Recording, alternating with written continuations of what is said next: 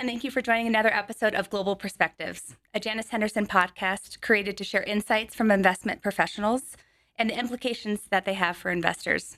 I'm your host for the day, Lara Castleton, U.S. Head of Portfolio Construction and Strategy, and I am thrilled to be joined by two of our brightest, Greg Wilensky, U.S. Head of Fixed Income and Portfolio Manager, and Jeremiah Buckley, Large Cap Equity Portfolio Manager. Together, they co manage the Janus Henderson Balance Strategy. Gentlemen, thank you for being here. Hello. I really am thrilled to speak with you both today. There has been no shortage of drama in both equity and fixed income markets this year. Somehow we are already in fall. I know this because everything smells of pumpkin spice. And football's on our TVs again. So it really is timely to talk about where you see opportunities in both equities and fixed income heading into the end of the year as investors are really narrowing in on closing 2023 out strong. Before we get to what's ahead, I do think we need to recap what got us here today. So I'm going to go to you first, Greg. 2022 was not a great year for the 60 40 portfolio. And just level set, why was that the case? And do we think that those risks are broadly behind us now? I, I was hoping it was already behind me and I'd never have to speak of 2022 again. Yes. But uh, yeah, no, 2022, especially from the from the fixed, fixed income side, was either the worst year we've had in 40 years by some measures, or frankly, in an absolute return perspective, the worst year I think we've really ever seen uh, in the modern era for fixed income. So, so what happened? It was a, I think, a combination of factors. One, obviously, we are dealing with a, uh, an economic environment where we had inflation spiking quite dramatically as we came out from the COVID lockdowns, and we're still dealing with a combination of supply chain issues at the same time that we had strong demand. So that large imbalance of supply and demand that we've had occur several times in the past, but it happened also at a time where we started from such a low level of yields, whether we're talking about nominal treasury yields that, you know, we we're starting the year below 2%, or if you look at real or inflation adjusted yields, which were actually negative. So that was a really, if you will, nasty combination of dealing with a situation with extremely low starting yields and all that inflation pressure, and then a, a, Federal Reserve and other monetary authorities around the globe having to fight inflation uh, all at once. So seeing absolute returns down in the negative, you know, mid-teen type levels, underperforming cash even by a little more than that, is just an environment we haven't seen in almost in my lifetime. And that is something that I have heard on client consultations last year. It really was fixed income, not necessarily providing the ballast that they had hoped it would in a 60 40. So, again, on, that, do we find that that risk is broadly over? The Fed obviously raised rates over 500 basis points. We don't know where they'll go from here, but we feel like we're coming to an end of that major risk we saw? Yeah, absolutely. Uh, I mean, one of the beauties about fixed income is the linkage between what worked against us in 2022 of yields and prices, but uh, the setup that it creates is is much more attractive. As we were experiencing those price declines, it means the starting yields, that thing that I said was essentially providing the tinder that could cause the the negative reaction that we had last year is now in a much better starting point. We've got you know yields at levels, nominal yields at levels that we haven't seen since uh, prior to the GFC, the last kind of the last big crisis in, uh, in 2008 2009. So those yields are much higher. Real yields on 10 year tips went from negative 1 to almost positive 2%. That's actually, to be honest, that's higher than where I think they'll be in the long run. So you're at a much, much better starting point from a yield level. So that's great. You're going to be able to generate income from fixed income. That's a nice, uh, it's a nice uh, combination or a nice idea there. And then, as you noted, uh, we if we're not at the end of the Fed hiking cycle, we're incredibly close. I personally think we're probably done. But even if it's one, even if it's two more hikes, which I don't think will be happening, that pales in comparison to the 525 basis points in hikes that we've already had. Right. So can I just yes, add, add, on that just to, to close out the 2022 discussion? I think it's important to note that it was an extremely rare supply chain situation.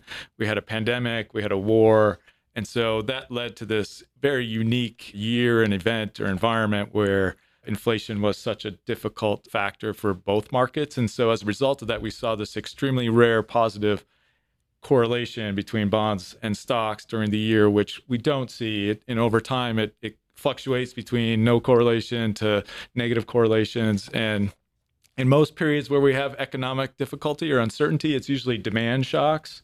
And in those cases, fixed income performs very well relative to equities. And so those are the more usual kind of volatility that we normally see that has helped 60 40 perform in those types of environments in the past.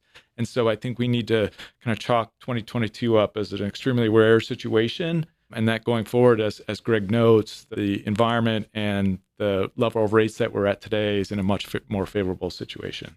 Yes. Yeah. And we don't want to rehash 2022 too much, but that was an extremely helpful backdrop.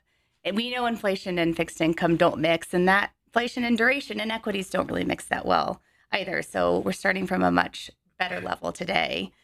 Heading into equities this year, we have seen a very strong year. Is that kind of because last year was so painful? Is that why 2022 and the S&P's been doing so well? What would you talk yeah, that's, that, that's certainly part of it. So if we look at 2022, we had uh, you know a substantial decline in equity markets.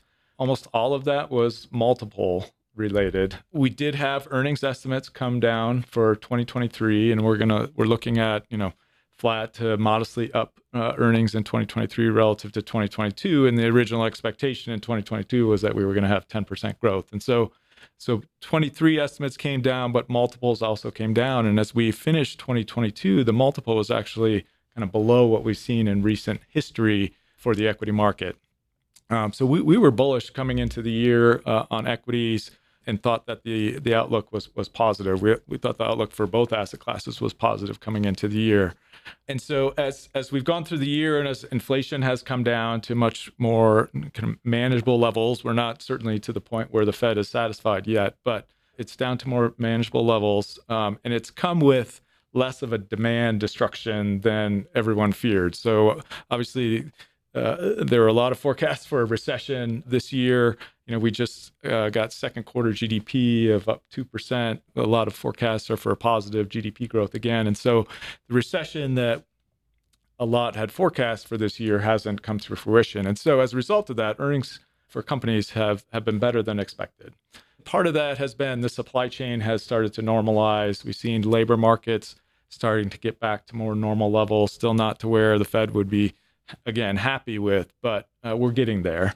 And then the, the other piece that's helped, you know, the S&P 500 up 17% so far this year is this budding technology called artificial intelligence. Never heard of it. Um, and accelerated computing. And so while, you know, we were all aware of this and thought that this was a long-term opportunity and innovation that will help drive both technology spending, but also productivity and efficiency, I think it really hit that asymptote and, and uh, accelerated uh, this year to help kind of drive both equity markets, but also the thought that we have this innovation that's going to drive a lot of productivity that can help solve these kind of long-term labor issues, can help kind of bring inflation down as a result of that. And so that's been very beneficial. And we're still very optimistic about the potential of, of that technology and what it's done. In the short term, it's accelerated technology spending when we thought higher interest rates might lead to a decline in technology and capital spending that would lead to this recession. And instead,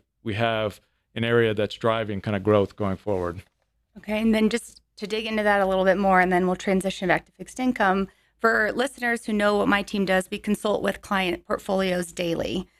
Most of the clients that I've spoken with this year have either been underweight risk because of that most anticipated recession ever, but they definitely probably been underweight the top seven within the index. So it sounds like the outlook for equities, how you would approach taking equity risk in this market today, is just being a little bit more focused on earnings. And is there elements of hearing this rolling recession running around? Like tech was in a recession absolutely last year. So it's just, being more picky with opportunities. What would you say to equity risk in this market? Yeah, so I think it, it's a it's an environment where security selection is extremely important because to your point, I think we're having these rolling recessions, which I think is, has a potential to keep us out of an overall recession, but you know certainly has pain for certain sectors. And so we've certainly seen that, whether it be consumer goods or electronics and components, which have certainly seen difficulties this year.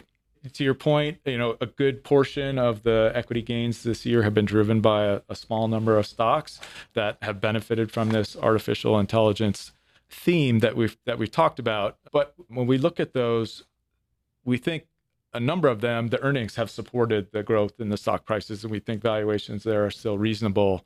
There are certain examples within that group, though, that we're also concerned about from a valuation standpoint. We think that they could be ahead of themselves.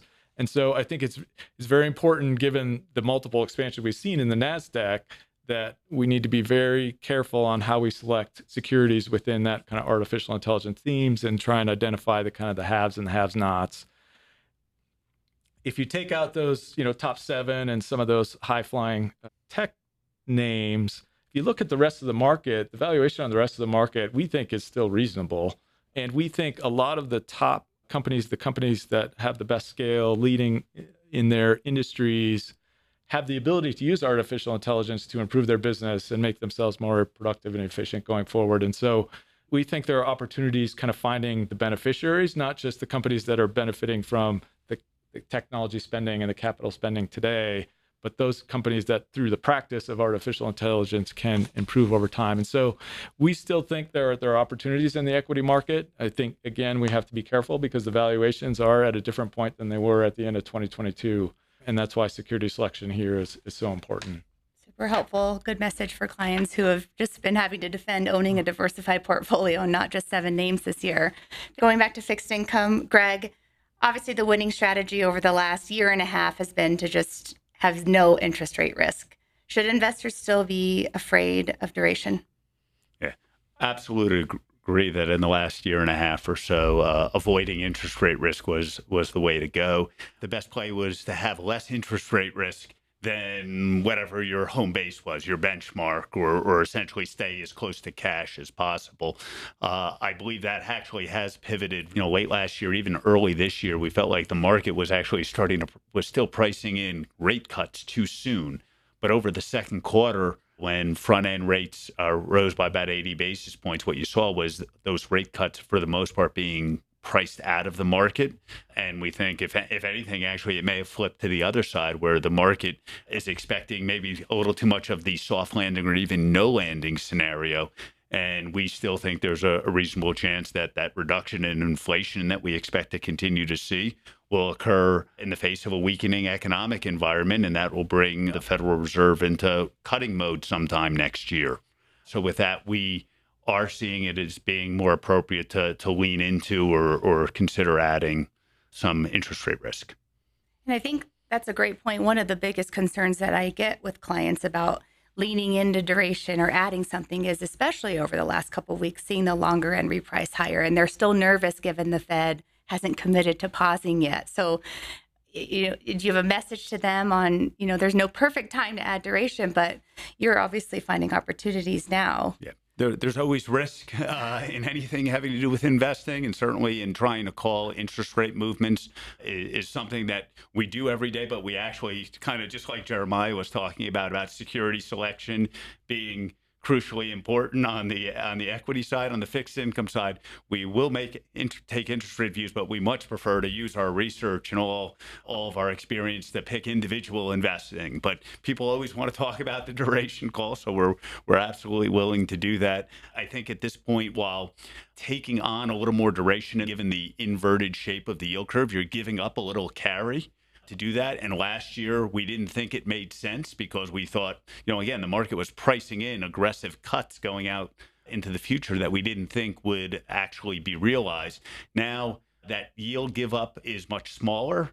And we think uh, we're getting much closer to that point in time where rates will start, policy rates will start to uh, either stop moving up and eventually start to move down. So having some of that duration in your portfolio means two things. One, you kind of avoid the eventually you do not care so much about the return over three months. You care about your returns over let's call it two to three years, and we think that duration will outperform over that kind of time period. And then certainly as we think about 60-40 type strategies, having a little bit of that duration in the portfolio or having more duration in the portfolio is going to help you position for if there is economic an economic downturn that would cause earnings estimates to fall and cause weakness on the equity side you're going to want to have that duration to provide that ballast Wonderful. Thank you. So that's a great recap on where we're seeing opportunities, where we've been.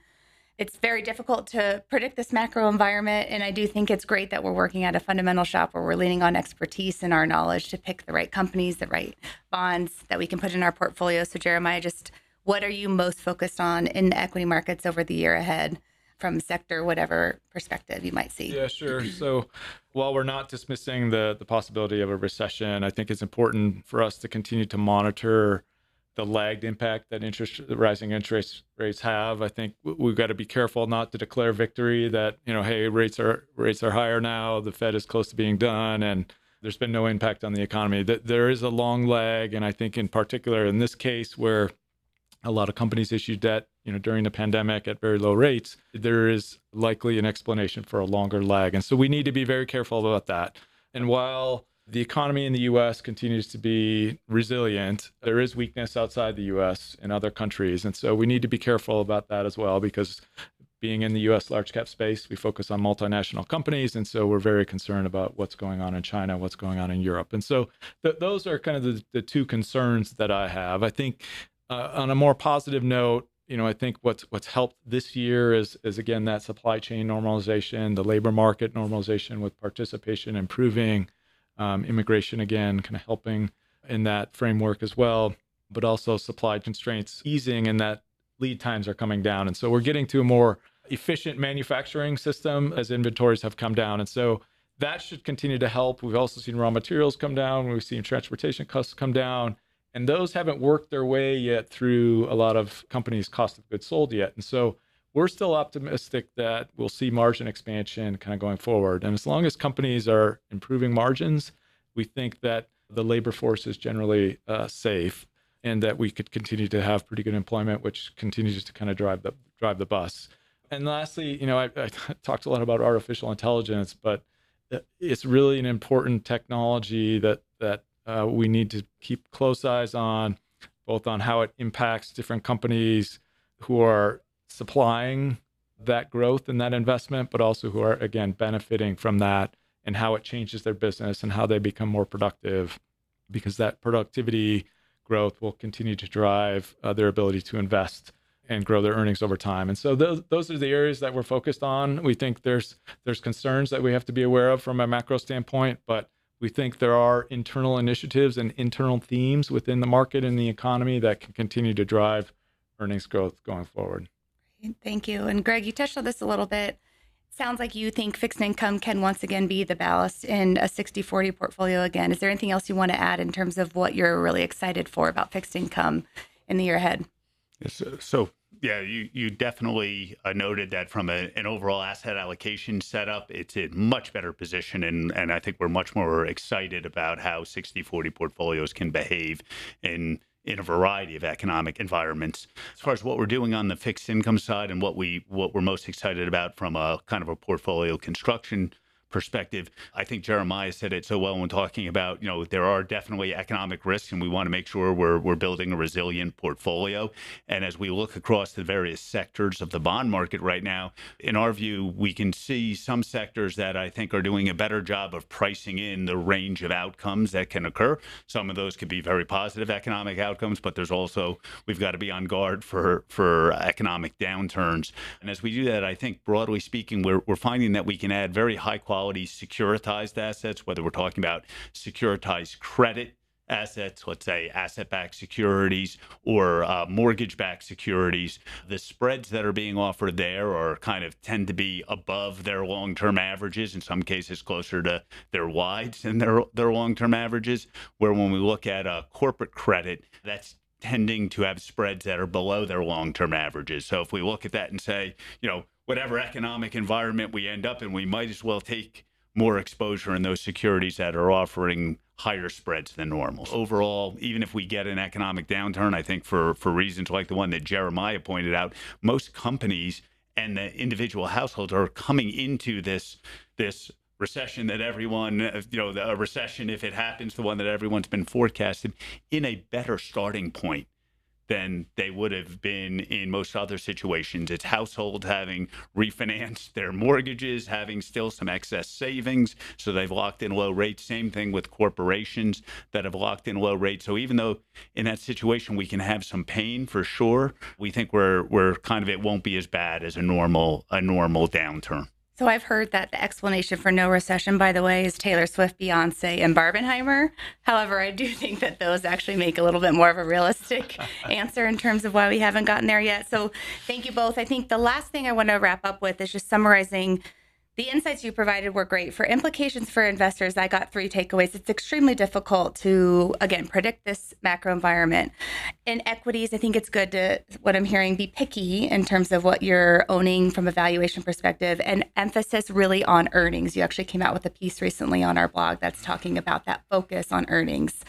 In fixed income, we still like the short end of the curve. It's still attractive given the inversion, but it's time to start leaning into duration a little bit more and then from my perspective, a lot of clients do have a lot of cash sitting on the sidelines. So you offered some really great opportunities in terms of deploying some of that, getting a little bit more comfortable, adding into risk. So the last thing I want to wrap up with is obviously these are great insights for the core of a client's equity fixed income allocations.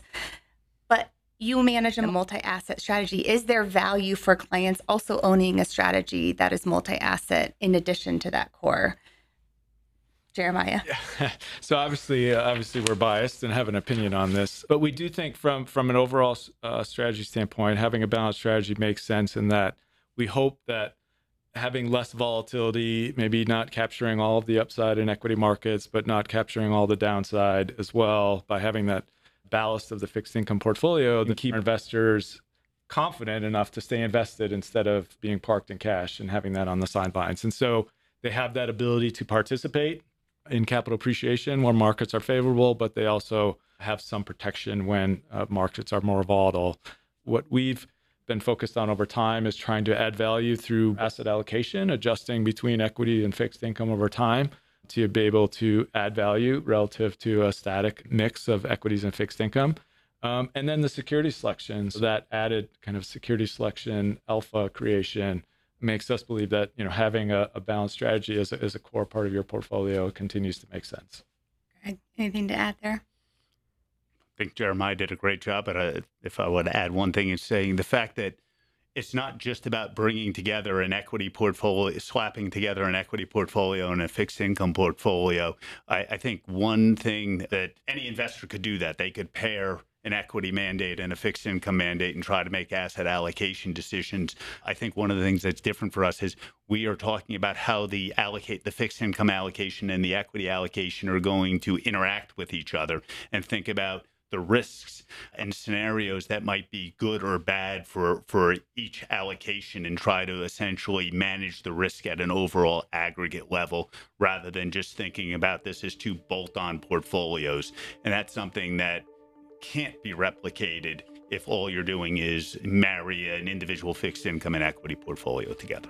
Makes a ton of sense. That's exactly what we see in our consultations with clients that do have multi asset portfolios. It can get the opportunity for them to get a pivot in their portfolio of overweighting equities or fixed depending on the strategy, but still staying invested in that core. So it does tend to have the ability to provide some smoothing effects on volatility. So clearly, thank you for your insights. You guys work very closely together. You're in constant contact with one another. Thank you so much for sharing your insights here today. And thank you for tuning in to this episode. For more insights from Janus Henderson, feel free to download the other episodes of Global Perspectives anywhere you get your podcast, or you can go to our website at janushenderson.com. I am Lara Castleton. See you next time.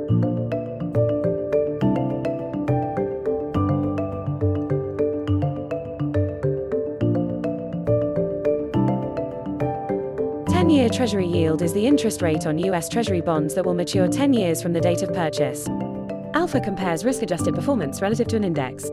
Positive alpha means outperformance on a risk-adjusted basis. Basis point or BP equals 1 one hundredth of a percentage point. 1 BP equals 0.01%, 100 BPS equals 1%. Carry is the excess income earned from holding a high-yielding security relative to another. Correlation measures the degree to which two variables move in relation to each other. A value of 1.0 implies movement in parallel, negative 1.0 implies movement in opposite directions, and 0 implies no relationship. Credit spread is the difference in yield between securities with similar maturity but different credit quality. Widening spreads generally indicate deteriorating creditworthiness of corporate borrowers, and narrowing indicate improving. Duration measures a bond price's sensitivity to changes in interest rates. The longer a bond's duration, the higher its sensitivity to changes in interest rates and vice versa. Monetary policy are the policies of a central bank, aimed at influencing the level of inflation and growth in an economy. It includes controlling interest rates and the supply of money. National Association of Securities Dealers Automated Quotation System, NASDAQ, is a nationwide computerized quotation system for over 5,500 over-the-counter stocks. The index is compiled of more than 4,800 stocks that are traded via the system. S&P 500 index reflects US large cap equity performance and represents broad US equity market performance. TIPS equals Treasury inflation protected securities, bonds issued by the US government where the coupon and principal payments are adjusted in line with the rate of inflation. A yield curve plots the yields, interest rate, of bonds with equal credit quality but differing maturity dates. Typically bonds with longer maturities have high yields. An inverted yield curve occurs when short-term yields are higher than long-term yields. Diversification neither assures a profit nor eliminates the risk of experiencing investment losses. Equity securities are subject to risks including market risk. Returns will fluctuate in response to issuer, political and economic developments.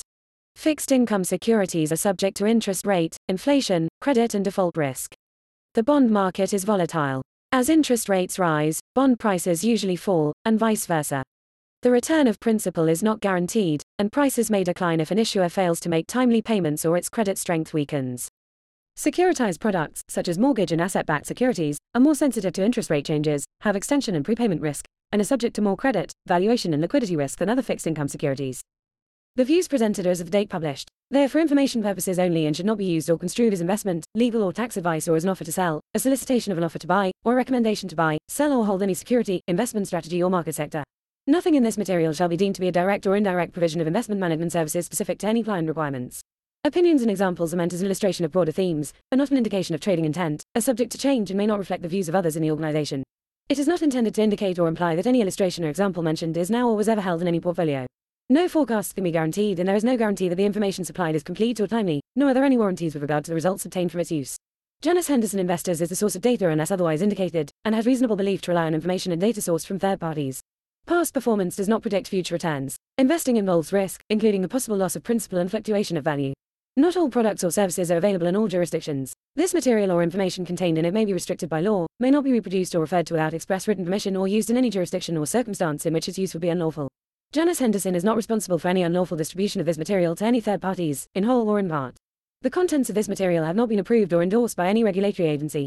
Janus Henderson Investors is the name under which investment products and services are provided by the entities identified in the following jurisdictions. A. Europe by Janus Henderson Investors International Limited, registration number 3594615, Janus Henderson Investors UK Limited, registration number 906355, Janus Henderson Fund Management UK Limited, registration number 2678531, Henderson Equity Partners Limited, registration number 2606646, each registered in England and Wales at 201 Bishopsgate, London EC2M3AE and regulated by the Financial Conduct Authority, and Janus Henderson Investors Europe SA. Registration number B22848 at 2 Rue de Bitburg, L1273, Luxembourg and regulated by the Commission de Surveillance du Secteur Financier. B. The US by SEC registered investment advisors that are subsidiaries of Janus Henderson Group plc. C. Canada through Janus Henderson Investors US LLC only to institutional investors in certain jurisdictions. D. Singapore by Janus Henderson Investors, Singapore, Limited, company registration number 199700782N. This advertisement or publication has not been reviewed by Monetary Authority of Singapore. E. Hong Kong by Janus Henderson Investors Hong Kong Limited. This material has not been reviewed by the Securities and Futures Commission of Hong Kong.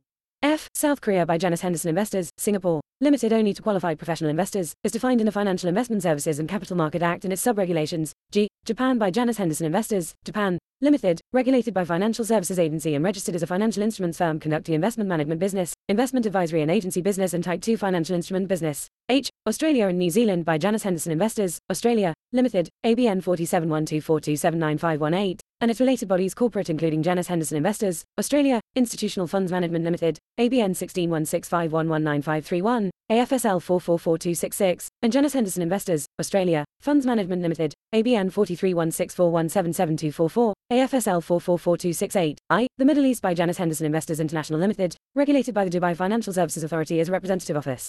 This material relates to a financial product which is not subject to any form of regulation or approval by the Dubai Financial Services Authority, DFSA. The DFSA has no responsibility for reviewing or verifying any prospectus or other documents in connection with this financial product. Accordingly, the DFSA has not approved this material or any other associated materials nor taken any steps to verify the information set out in this material, and has no responsibility for it. The financial product to which this material relates may be illiquid and or subject to restrictions on its resale. Prospective purchasers should conduct their own due diligence on the financial product. If you do not understand the contents of this material, you should consult an authorized financial advisor. No transactions will be concluded in the Middle East and any inquiries should be made to Janus Henderson. We may record telephone calls for our mutual protection, to improve customer service and for regulatory record keeping purposes. Outside of the US, Australia, Singapore, Taiwan, Hong Kong, Europe, and UK, for use only by institutional, professional, qualified and sophisticated investors, qualified distributors, wholesale investors and wholesale clients is defined by the applicable jurisdiction. Not for public viewing or distribution. Marketing communication. Janus Henderson, Knowledge Labs, and Knowledge Shared are trademarks of Janus Henderson Group plc or one of its subsidiaries. Copyright Janus Henderson Group plc. C0923 51363 31525 TL.